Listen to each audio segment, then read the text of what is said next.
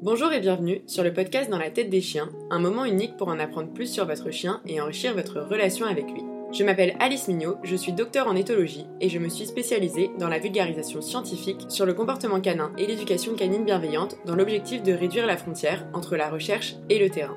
En parallèle de ce podcast, j'anime donc des ateliers pédagogiques d'éthologie appliqués aux chiens de compagnie, ouverts aux particuliers et aux professionnels. Si vous voulez en savoir plus, rendez-vous en barre d'infos. D'ailleurs, si vous souhaitez soutenir le podcast, je vous invite à vous y abonner sur votre plateforme d'écoute et lui mettre 5 étoiles, voire un petit commentaire, afin de me donner du courage et de la visibilité. Bonne écoute Aujourd'hui, on va parler de parc à chiens.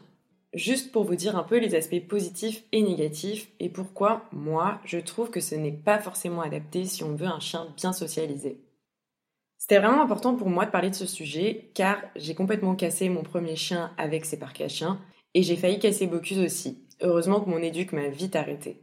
Et de vos témoignages, vous êtes aussi beaucoup dans le même cas, avoir voulu faire une bonne socialisation et se retrouver avec un chien au bord de la réactivité ou même devenu réactif à force d'interactions négatives en parc à chiens.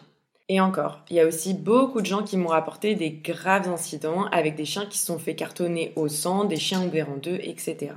Beaucoup de gens en ville pensent qu'en fait c'est la facilité pour socialiser son chiot, lui permettre de rencontrer un maximum de congénères en milieu sécurisé où il ne peut pas s'enfuir. Du coup, ils emmènent leur petit chiot tout juste adopté dans ces parcs avec toutes les bonnes intentions du monde. Mais comme je dis souvent, oui c'est important que votre chiot ait des interactions avec d'autres chiens, mais il faut que ces interactions soient bonnes. Ce que vit votre chiot va totalement conditionner ses comportements une fois adulte. En fait, si votre chiot fait des bonnes rencontres avec des chiens bien codés quand il est petit, il aura une bonne socialisation et plus de chances d'être un chien adulte bien dans ses pattes, dans ses interactions avec ses congénères. À l'inverse, par contre, si votre chiot fait des mauvaises rencontres, il y a moyen qu'il développe de la peur, voire de l'agressivité envers les autres chiens. On va faire vite du coup sur les points positifs des parcs à chiens. Alors, c'est bien pour pouvoir lâcher votre chien si vous êtes en ville, il peut jouer avec ses copains et ça permet de rencontrer des gens pour programmer des balades par la suite et ça répond plus ou moins aux besoins physiques, un peu aux besoins cognitifs et aux besoins sociaux s'il est avec des chiens bien codés. Mais du coup, il y a quand même pas mal de mais. Déjà, on est dans un endroit clos avec des surfaces souvent trop petites. Votre chien ne peut pas fuir, et si un chien ne peut pas fuir une interaction qui le met mal à l'aise ou lui fait peur, il va finir par choisir la menace, l'attaque ou se figer, s'inhiber. Il y a aussi des chances pour que votre chien revoie régulièrement le même chien qu'il ne peut pas se voir. Imaginez être coincé face à quelqu'un qui vous fait peur et qui vous met des petites chiquettes régulièrement, qui vous bouscule ou tout simplement que vous aimez pas. Même si vous avez vos copains à côté de vous, vous n'avez pas forcément envie de parler avec votre collègue bien lourd. Et ce n'est pas de l'anthropomorphisme, c'est bien ce que votre chien vit s'il est face à des chiens qui l'ont déjà cartonné, qui lui mettent des petites pressions, qui le bousculent, etc.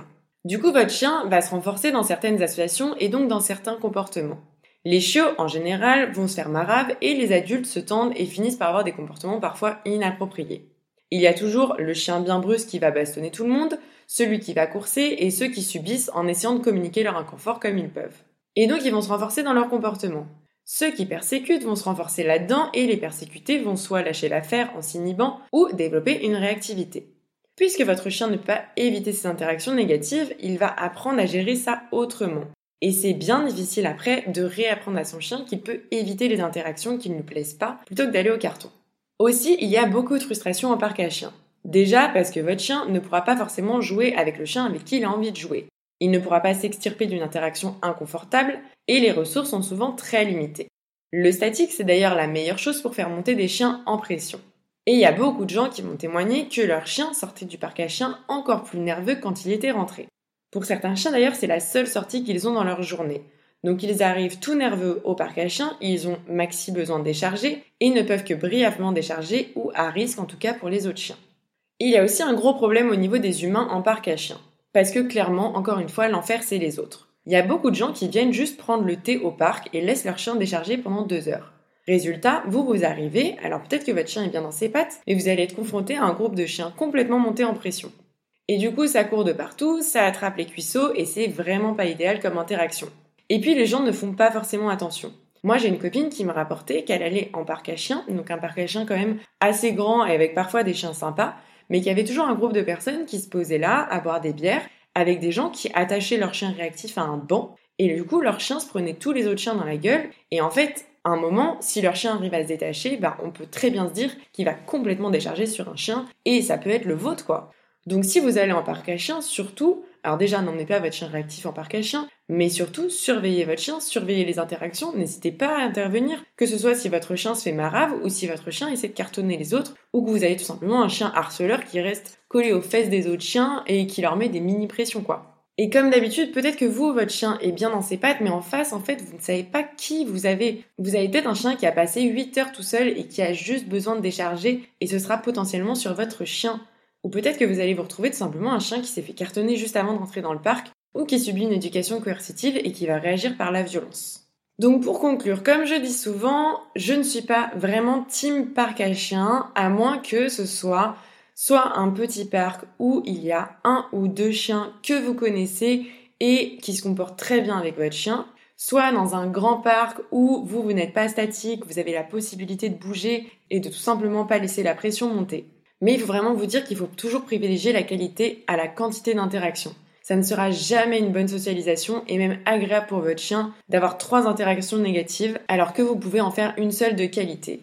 Et surtout, évitez les parcs à chiens si votre chien n'aime pas les chiens. En fait, si vous allez en parc à chiens alors que votre chien n'aime pas les chiens, vous choisissez la facilité pour vous, pas pour lui. Il vaut mieux lui faire une balade même en milieu urbain que de le mettre dans un parc à chiens entouré de chiens s'il ne les aime pas.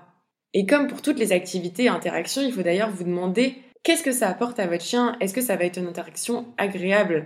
Est-ce que ça va lui apporter du positif pour la suite de ses interactions avec les autres chiens? Et si la réponse est non, c'est qu'il faut pas y aller. Et comme je dis toujours, rien ne remplace une belle balade où le chien peut renifler à son rythme et interagir avec ses congénères s'il le souhaite. Je vous renvoie d'ailleurs aux épisodes sur les promenades et sur la socialisation où j'en ai déjà beaucoup parlé.